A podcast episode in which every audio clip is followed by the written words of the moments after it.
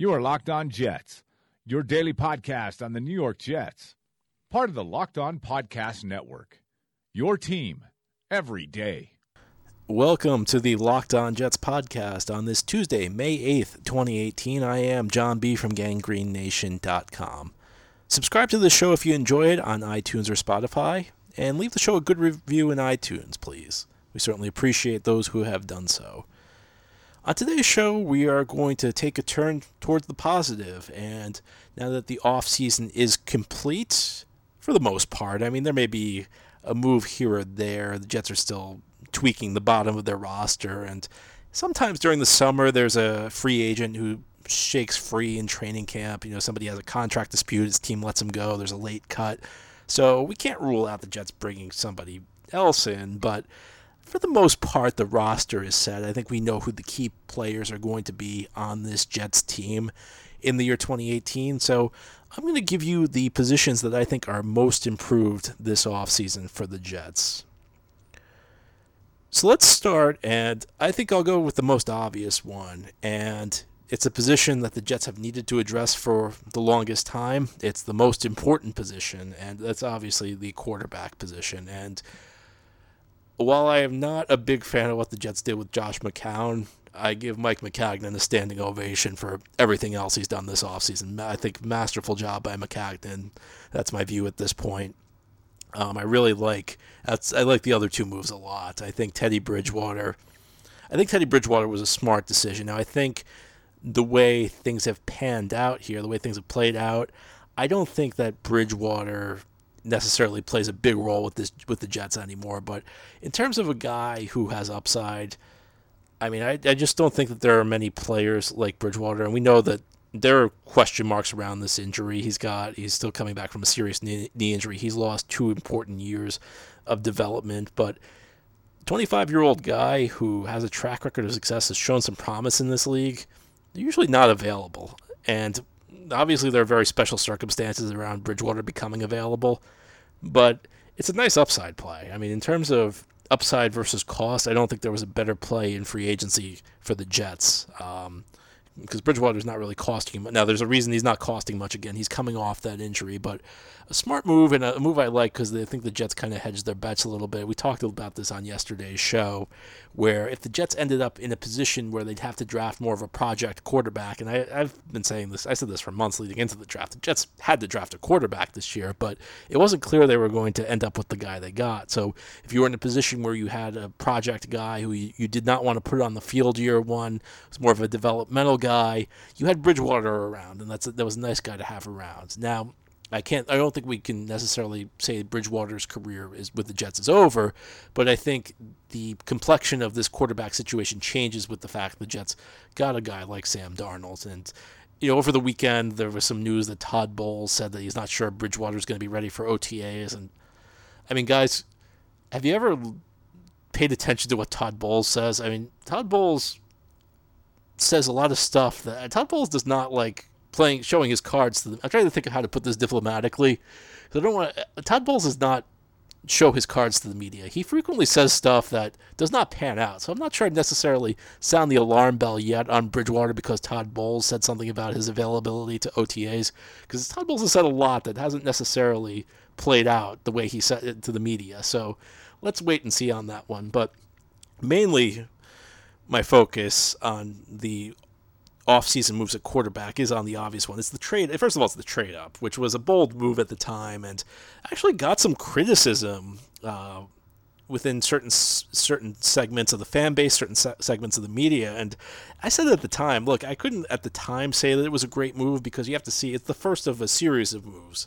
You had to see what happened after the trade up. But I said at the time, I, I don't think you could be. I don't think you could say it was a terrible move at the time because it made a lot of sense in theory, moving up, getting a quarterback, and what they did was they essentially undercut everybody else who wanted to move up. Whether and I don't would, was Denver more willing to move up before the Jets traded with the Colts? I don't know. Denver maybe was not as keen on taking a quarterback as some of us originally thought, but the Bills definitely were, and the Jets pretty much boxed the Bills out of getting. A, now the Bills ended up with Josh Allen, but the Jets boxed the Bills out of moving into the top five by making that trade with the Colts when they did, and it was just a really uh, and then the Jets, of course, things just break right for the Jets, and they end up with Sam Darnold, who I think you know if you've listened, I'm pretty excited about. So, uh, and you know, this is the type of move, and there have been, look, Lord knows there have been missteps with this regime, and one move alone does not necessarily guarantee success for this regime. You have to, we've seen plenty of examples in the NFL where team gets a good quarterback and doesn't put the proper pieces around the quarterback and the front office pays the price. That said though, this is the type of move that could be franchise altering, it could be career altering for the for the man who made it, the general manager who made it.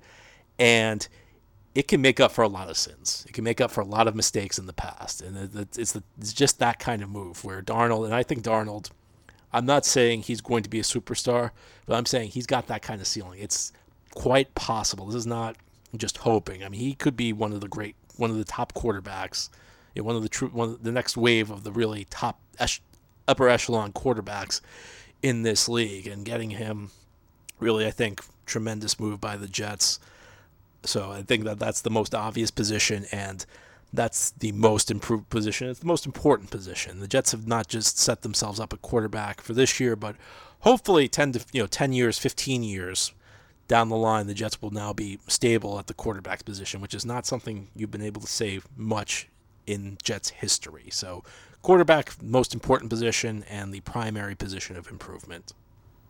Now let's look elsewhere. Where else have the Jets improved uh, outside of the quarterback position? And I'm going to look on the offensive line and maybe not the entire offensive line. Well, actually, not any other, only one spot on the offensive line because that's the only spot where they've added a player. But the center position where the Jets bring in Spencer Long and they also bring in Travis Swanson, who is not a great player, but he's a guy who has a limited track record of success in this league and limited track record of success for a backup player is not terrible. You know, it's not a terrible thing for a depth guy. Look, if a guy's a great player, he's going to be a starter. If he's a backup, odds are unless you unless you just got a young guy in there who's trying to break into the lineup and your team already has an incumbent starter, then maybe you have a. That's really the only way you get a starting caliber player as a backup. It's very difficult to do. So if you're talking about a more veteran backup, I think a guy like Swanson, who at least at least you have something you can hang your hat on, something to pin your hopes to. Not a terrible backup for uh, as a, as an interior lineman, but Spencer Long, the addition from Washington, and he does not come without questions. I mean, there there's his track record was it, was kind of mixed, and he does have some injury questions, but in many ways, it's just a situation where there's nowhere to go but up. And I, it's a very dangerous thing to say in the NFL typically because a lot of times you say it and you, you don't go up. But I just really have a tough time not seeing Spencer Long being an upgrade at this position. Wesley Johnson really was not fit to be a starting center in this league. And I mean, the Jets did not do a great job last year at the center position. I, I question what they did last year. They rolled the dice that they could develop Wesley Johnson. They rolled the dice really that their offensive line was based on a lot of projections last year, and it did not pan out. And in some ways, maybe the assistant coaching, maybe an assistant coach paid for his job with it. Maybe the position coach paid for it with his job and Johnson was the biggest culprit. Now, I, I'm not sure how much I buy into this idea that Johnson was the only problem with the offensive. There were other problems. The guards were not that great, and the tackles, honestly, were kind of up and down. And you know, as much as you want to get on Johnson, the guards, the guard Johnson was playing center a lot in 2016, and the guard, the two guards were both there, and the two guards were both better in 2016. So the guards have to get better, but the center position really hurt this team. I mean, there's no way around it. Johnson was just not good pass protection, not good at identifying what was in front of him, stunts, things like that. Not strong on the point of attack in the run game. Just really uh, didn't bring. He really did not bring anything to the table that you'd want in the starting. He didn't bring anything to the table you'd want in the center. Period. You know, there's a guy like Swanson. You could say, well, he may not be starting material, but he's backup material. I don't even think I'm not even sure Johnson's backup material in this league. He's just a really poor center. And look, the Jets, he was overexposed. He was out of his element, and the Jets put him in a position to fail by putting him into a starting. If Johnson's anything, he's a backup. I'm not even sure he's a backup. Jets did a bad job with that one, but hopefully they fixed. It. I mean, to some extent, they they they I again I can't imagine that Long is anything other than an upgrade for the Jets. I really can't. Um, so I put the center position as as an improved position on this football team. And Long does have his questions, but at least you have a guy you can hope will be better this year. And the Jets actually did a good job. Struck, you know, the you could question certain aspects of what the Jets did at center, but the deal was structured very well. The Jets can get out of that deal pretty easily.